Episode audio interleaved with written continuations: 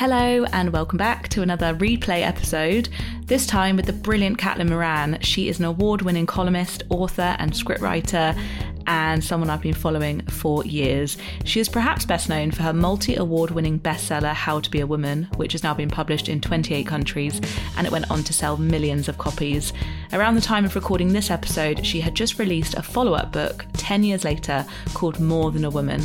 So we talk about this book mainly in this episode, why she wrote it, being a woman in your 40s, being a mother, helping a loved one who is struggling, and of course, there's some writing tips in there. But it was so fun talking about where she is now, where she was then, and everything that's happened in between. So I hope you enjoy this episode with Caitlin Moran.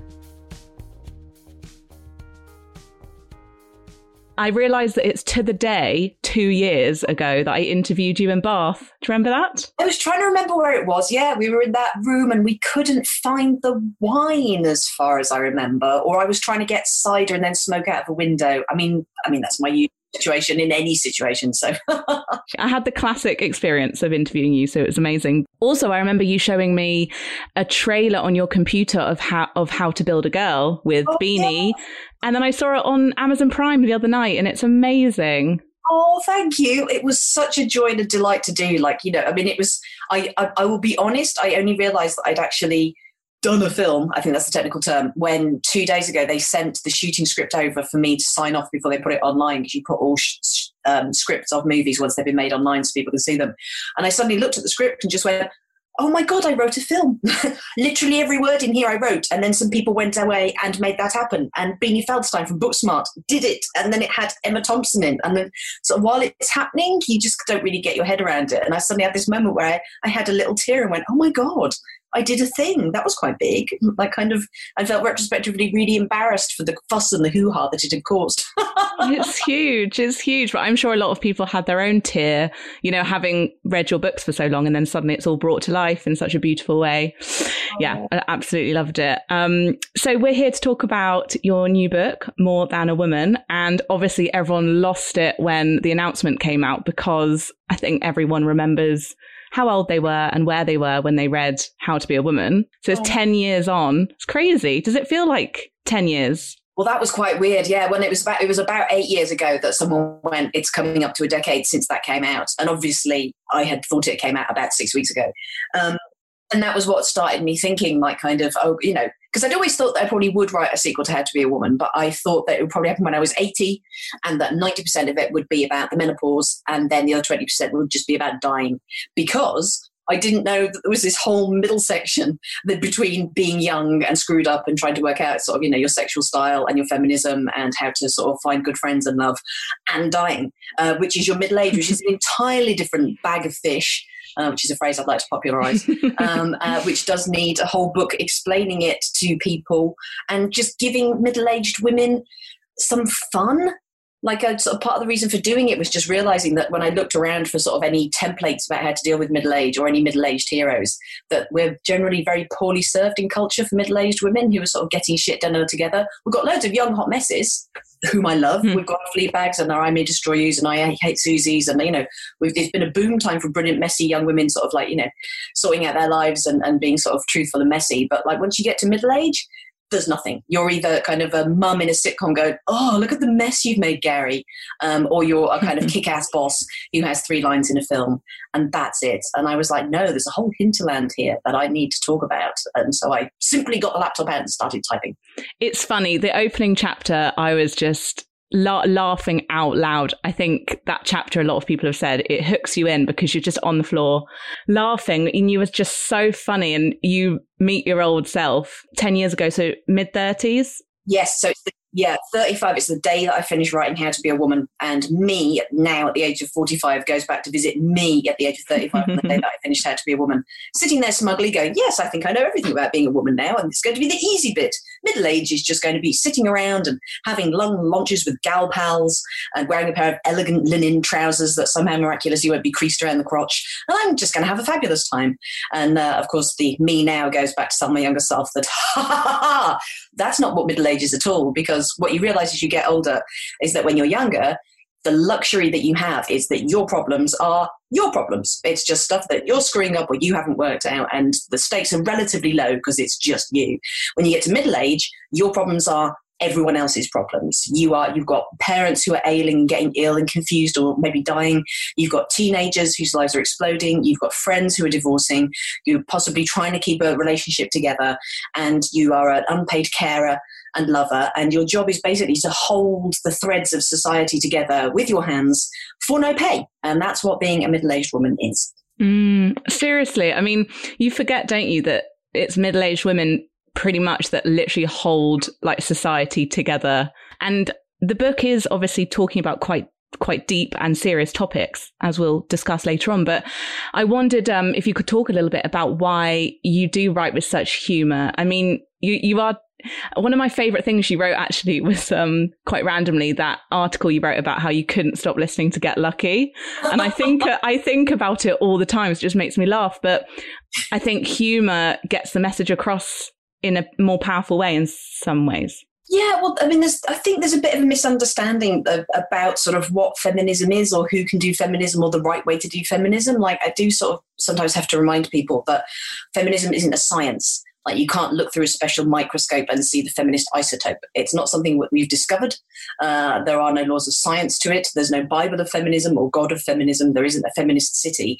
It's just women and men uh, occasionally across the world identifying a problem to do with gender and then naming it and discussing it and consciousness raising about it and then hopefully providing some solutions or starting a conversation so other people can go oh i have that problem too i've got a solution for it so it, it's this entirely crowdsourced cultural event and sometimes i get people sort of saying that I'm not a proper feminist or that I'm not doing feminism correctly. And it's like, well, where have you written this definition of what feminism should be? Like, I, I believe that if you're trying to talk about the problems in people's lives and how you might uh, solve them, if you possibly can, why not make it entertaining and funny and warm and inclusive? As well as full of facts and sort of outrage and anger and sympathy and, and consciousness raising. Like, I think women deserve for the, the, the idea of them being equal and them progressing in society to be readable and enjoyable mm. and friendly. Um, you know, if you try and hide all the feminism away in a cool academic secret place uh, in books that only 20 people want to read, I love cool, hardcore academic feminism. It's totally necessary, but we have room for all the types. And I'm very happy that, you know, time after time, I, I get people coming up to me going, I didn't know what feminism was, and I didn't know I was a feminist, and I picked up your book because it looked funny, and then I learned some stuff. And now I am a feminist, and I believe in feminism. Like, very happy for yes. that. I'm happy to be that kind of feminist. And I think that's what people would describe how to be a woman the fact that it was this like gateway drug into everything else. And I think that's what you do so amazingly is, you know, if you're sat at home watching Lorraine, you're having a laugh about it. And then you think, hmm, I'm going to go and read up on this a bit more because I think you've said in the past that feminism is like a patchwork quilt of everyone doing their bit. I suppose someone thinking, oh, this is a 10 years on of feminism. Where have we got to? It's not like a polemic on the global, global feminism. It's your bit. Totally. And it's not completely diverse and representative because I can't think of anything in all of human history and culture, whether it's written by men or women, that has included the experience of every single man or women in the world.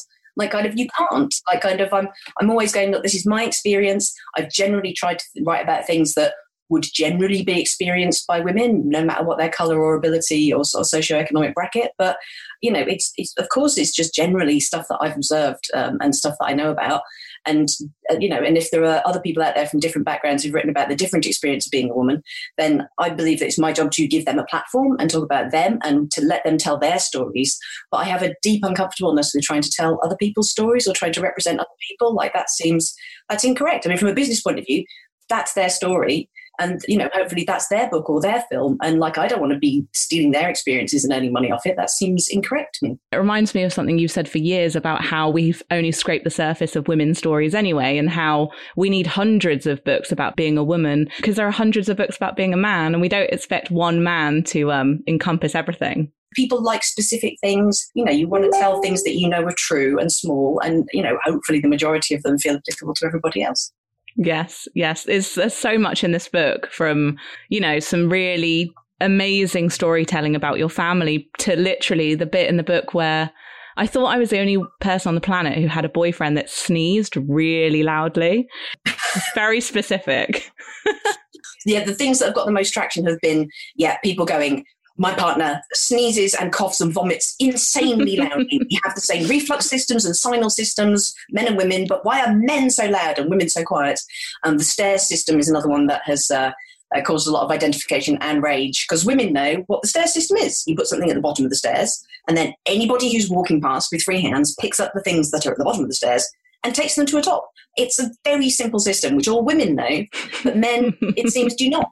Because the amount of men, when I went on um, Saturday Kitchen on Saturday and explained the stair system, I just had hundreds of men in my timeline going, oh, that's what it is. Because I've just been climbing over all the stuff at the bottom of the stairs. Like, I've been like Chris Bonington mountaineering over it. Like, I've had to stretch over five stairs with my legs to get past it. I didn't know he wanted me to take it upstairs. So there's been a lot of pennies dropping this weekend, which I've been very pleased about. best way to get stuff across is through stories. Like, kind of, that's, that's the thing, you know, if you've got an academic theory and you're using all these buzz phrases and stuff, they're very useful and I read all of those. But, like, kind of, you know, most people don't have time to read that stuff or don't find it fun, which is fair enough. So, if you just tell a story about how things like emotional labor play out in a little scenario, so everyone's like, oh, yeah, I know that. I didn't know the phrase emotional labor, but I know this. Right, okay, right, I'm on board now.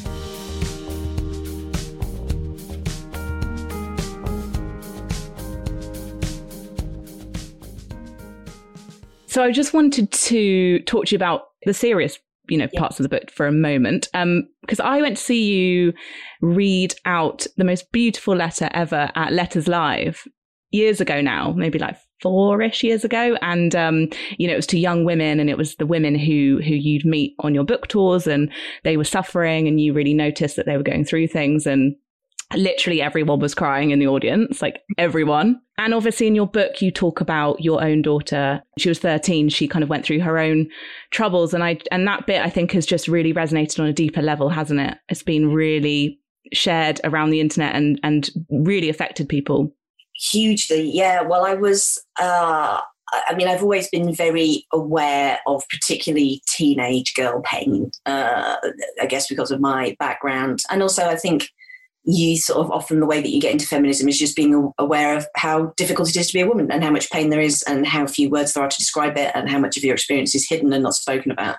So I was always aware of how difficult it was to be a young woman. And at the live events I would do, I would meet many, many troubled women. And halfway through uh, the last but one promotional tour, at the same time as I was dealing with these very troubled young women, um, I was dealing with my own troubled young women at home. So I felt a particular resonance whenever I was meeting these young women because the thing about mental illness, and my daughter was anxious and depressed, and then that developed into an eating disorder. It started when she was 11, uh, finished by the time she was just coming up to 15. She's now fully recovered, um, which is just extraordinary. And she is the one that told me to write about it, and she's my hero for doing that. And she was very sort of blunt and frank about it. She said, you know, for my generation, mental illness does not have this stigma. We talk about it on social media, we see it in the same way that we would leukemia or a broken bone. But your generation, our parents, you were brought up at a time when it was massively stigmatized and associated with a huge amount of guilt um, and secrecy. And you are our carers and you are screwing up helping us get better because you don't know how to deal with this. And I had thought that I was generally a very good parent. Um, I know sort of we're very open, very close, uh, sort of, you know, I'm always around. Um, but the weakness that I had was that I was scared of her sadness. I was raised in a house where you weren't sad, no one cared. Uh, you just you just jollied it away or just ignored it. And if you're dealing with a mental illness, you can't do that. So the variety of tactics that I used in the early years of her illness to try and help her were completely incorrect. I tried to reason her out of it. I would sit down on her bed and give her a TED talk about nutrition and food and exhaustion and how this would all be making things worse. That did not work.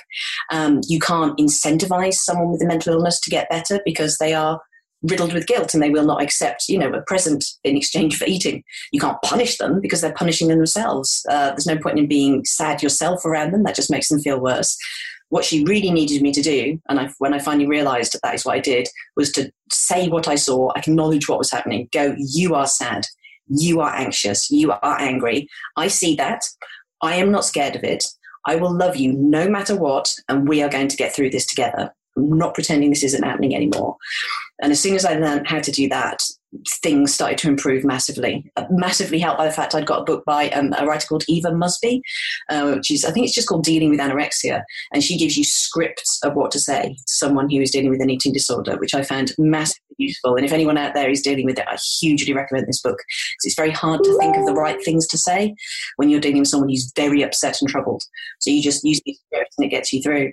So, um, so I was enormously proud when she wanted me to write about it. And the response has been, I mean, everything I hoped and a million times more. When we serialized at the time, I had hundreds and hundreds of letters, mainly from parents going, because you have some kind of public platform and you generally present as being, you know, fairly sorted and, you know, sort of fairly settled, the fact that you admitted this had happened in your family finally made me realize that this isn't a stigma and nothing that I've done wrong. It is an illness like any other. And I now feel that I can talk about it and I can get help and I don't feel guilt and I will help my child get better which for someone who just most of all, even more than entertaining, wants to be useful in their writing, which is what I want to do, was just the best thing that I could hear. I know already that it's helped so many people, and it is all down to my girl. So mm. she is oh. my hero.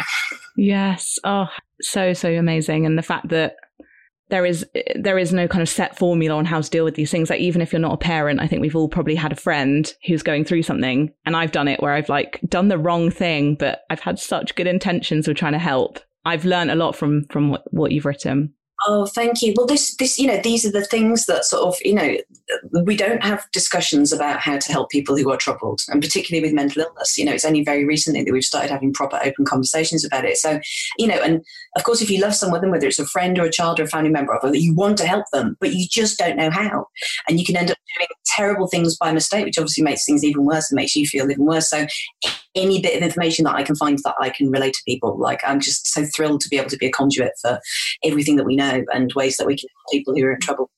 Yes, and that is so amazing to hear that she is recovered and doing well and everything. That's yes. amazing. I mean, almost far too well. She was skateboarding on cider last night, so I was like, "You are, you are maybe too well now." That was that was. maybe, maybe, maybe stop being quite so full of life now. but it, it, makes sense that, um, you know, I guess one of my earlier questions actually was going to be um, about your writing and how you know whether it's a story that you're ready to tell. So it makes sense that um, that she is better now. That you could write about it maybe in that way. Yeah, and it was huge because I mean, she was at the height of her illness when I was writing the script for How to Build a Girl, and that led to a lot of the decisions that I made when we were adapting it. Like because she, the the main character who's based on me, is a big girl, a big girl on screen who's a heroine who isn't constantly being told by other people what it looks like. Like even uh, Rebel Wilson, one of the biggest stars in the world in Pitch Perfect, she's called Fat Amy, and all of her jokes are about her being fat and eating too much. And I was like, I think we don't need to do this anymore. I think we can just show a big, confident, beautiful girl on screen and just let her be living her life and that not be one of her problems. Um, yeah. so was, she looks amazing. Oh, I mean, she's, I mean, you can't make Beanie Feldstein look anything other than absolutely ravishing, even when she's pretending to be me at the age of 16. Um, she just looked incredible and she's such sunshine. Um, the one thing that I changed from my childhood, other than her not being teased for her size, was I made that character wear a top hat because I wanted a top hat so much when I was a teenager. But all my clothes were from jumble sales, and astonishingly, there weren't that many top hats in jumble sales in Wolverhampton in 1986. So uh, that was a little bit of wish fulfillment there. I know there are so many little clues and bits in there where you just think that is so. I mean, it's obviously a a fictional tale, but it's just so you. just well, love it. Thank you. Well, it's such a thrill to be able to make a film. Like it's such a big, you know, when you realize when I finally got my head around the fact it's a visual medium, like, and it was like, what can you do with film that you can't do with words? And it was like, let's put the God wall. Let's have that because every teenage girl on her bedroom wall has pictures of her heroes. And I was like, let's have those heroes come to life and be played by my now modern day heroes. So we've got Lily Allen and Mel and Sue and Sharon Horgan and Lucy Punch and Michael Sheen on there playing March and the Brontes and uh, Sigmund Freud. And let's have them come alive and, and give her advice because one of the things I wanted to do with the coming of age movie is they're usually about a teenage girl surrounded by her girlfriends and like you're strong if you've got your gal pals and you've got your girl gang, which is true, but you might also be a teenage girl who doesn't have any friends. Um, you know, I, I, didn't have any, and I wanted to write a movie about um, lonely teenage girls and where you get your advice and strength from, and it tends mm-hmm. to be mm. heroes. You imagine what oh they're saying God. Yeah. So Absolutely. that was that was a thrill to write that scene. I was like, yes, let's have Lily Allen turn up and be Elizabeth Taylor. She'll look amazing. Weirdly, I had that feeling again in the pandemic when it first happened. I was like, I'm going to be okay if I've got these five books. right. Yeah. We clicked yeah. these. That was one of the things that we learned in the pandemic, the, the importance of culture. Like, you know, those, especially those first couple of weeks, you know, it was books and movies and songs that stopped us all from going crackers because, you know, all the great artists are just, you know, that's why people, you know, love Bowie so much when he's just going, "Give me your hands because you're wonderful. You're not alone." Like, kind of that is kind of what all artists are saying. You're just going, "I, I want to connect with the world, even though I might never meet you. We've kind of met somewhere in the ether when you're singing along to my song. Hello, friend, I'll never meet." Totally. I feel like all of my mentors in life I've never met, and they'll never know, but they've shaped me I'm not going to ask you about your process or anything, but I did wonder for someone that's been doing it for so long. Yes. How is it like a tap that you just switch on now? Can you just kind of sit down and just do it? Because your writing, I feel, is so kind of unique in the way that it just is so energetic and it just bounces off the page. And I'm like, can you just get yourself in the zone now or do you have to psych yourself up? I had a huge breakthrough with my process, which was because I came to like books and movies and TV writing fairly late, really. So in my 30s, I'd had two kids. And it was because up until that point, I thought that if I wanted to write books and movies and films, they'd have to be like the ones that already existed. So it'd have to be something like Star Wars and it'd have to be about a teenage boy who had a magical force and was out in space. And I was like, well, I don't have a story like that and I wouldn't know how to. So I guess I'll never make a film. And then there was a point in my 30s where I suddenly went, oh God, no, no, you don't do things like what already exists. Because then you're fighting against a canon and all these other people. What you have to do is turn 180 degrees and go, what doesn't exist? What characters and situations and words and people um, and stories am I not seeing? And then suddenly that's when you know if you and this is the, you know if you have got lots of writers who are listening hello writers. Um, i guess you're not dressed. You're probably just eating sardines out of a can with your hands. That is our way. Um, it's that. It's start writing a list of what you haven't seen and suddenly you just never run out. Like kind of every day you read a newspaper and you're halfway through you're arguing go but why didn't they ask this person about it? Or this doesn't this has got nothing to do with these people. What about them? And then you go oh, okay i'll be the person that speaks for them or talks about this. Like you're, you're looking for taboos. You're looking for voice voids, you're looking for silences, you're looking for secrets, um, you're looking for the things that when you and your friends are in the pub, they bang the table with their fists and go, Why doesn't anybody ever talk about this? And once you just flip that switch in your head, you'll and just keep a notebook on you at all times and just write down every single one of those. And I guarantee you by the end of a week, you'll be sitting there going, Oh, I've got five books I need to write now. How am I going to find the time? yes, because I, I, I remember someone once saying that you can never get talker's block so you can't really ever get writer's block because if you can speak, you can write. And I found, and I think reading How to Be a Woman, you know, all those years ago made me want to write because you were kind of breaking the rules. We're told to write in a certain way sometimes. Yes. And it's boring. Oh, I'm so glad you said that because, like, I do divide writers into two categories. There are the ones that are kind of standing on a stage and showing off and using, you know, really complex uh, sentence construction and sort of rare words and stuff, and kind of basically showing off. And I do like those writers, that's great, but it feels that they are quite inaccessible and they just want to be admired. And then the writers that I like and that I try to be like are the ones that are standing next to you and putting their arm around you and going, okay, this is a conversation. Everything I say, you're going to get. Like, kind of, I'm not trying to show off or confuse you or dazzle you with stuff. And I try and make everything as conversational as chatty as possible. And another great technique that I found for writing is just you need to have a prose victim. It's like in your head when you're writing. So either someone you fancy that you're trying to that you're trying to write what you think they would laugh the most at or go oh you're attractive. I love your i love your sexy thoughts. Um, or a friend that you kind of that you would most want to write this as a letter to or conversation with. And if you're just writing at one person that you love or admire they can be living or dead they can be real or, or fantasy then that tends to clarify in your head what you want to say and how you want to say it. You're like, I want to make Mark Ruffalo want to have sex with me. Okay.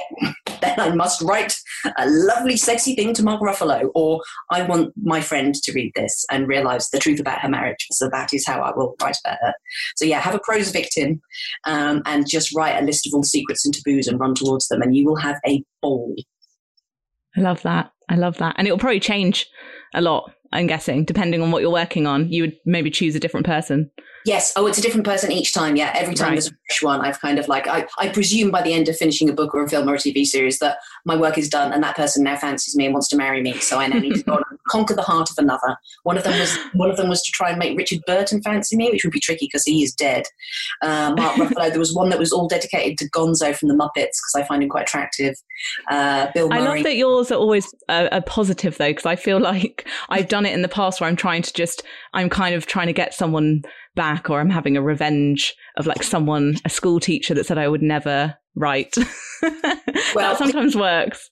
Well, this is, I, I, was talking to another writer friend of mine and they, I was explaining my theory and they were like, well, everything that's ever been done in art is either to make someone fancy you or to get revenge against someone you hate. Those are the two, the two impulses. But I don't want to think about the people I hate. I wouldn't, I wouldn't no. want time of day. I don't want to give them my beautiful words and funny thoughts. Like, fuck them. The reason I hate them is because they didn't get my jokes. So I'm going to write to them. Yes, exactly. Anyway, thank you so much for your time. I guess this is a cliche question, but I'm going to do it. You've probably been asked it, but do you think you're going to write one every 10 years?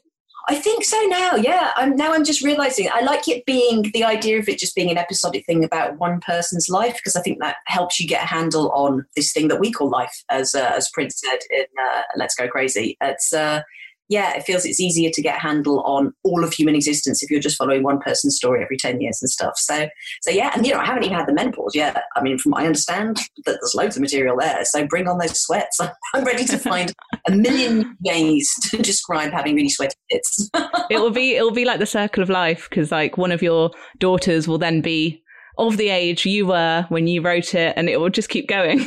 I would hope that they would write answer books and just go, yeah, well, when mum was presenting herself as a fantastic mother back in 2011, the reality was that she was actually falling down the stairs not wearing tights. so it's time for the truth to come out. I would love that. The circle of life. well, on that note, thank you so, so much. And um, it's available now. It's flying off the shelves. And yeah, thank you for bringing us more, more of your work. It's amazing. My absolute pleasure. I will see you again somewhere, hopefully with wine, uh, where I'll be smoking out of a window in a couple of years when I write the next one. Wearing a top hat. yes.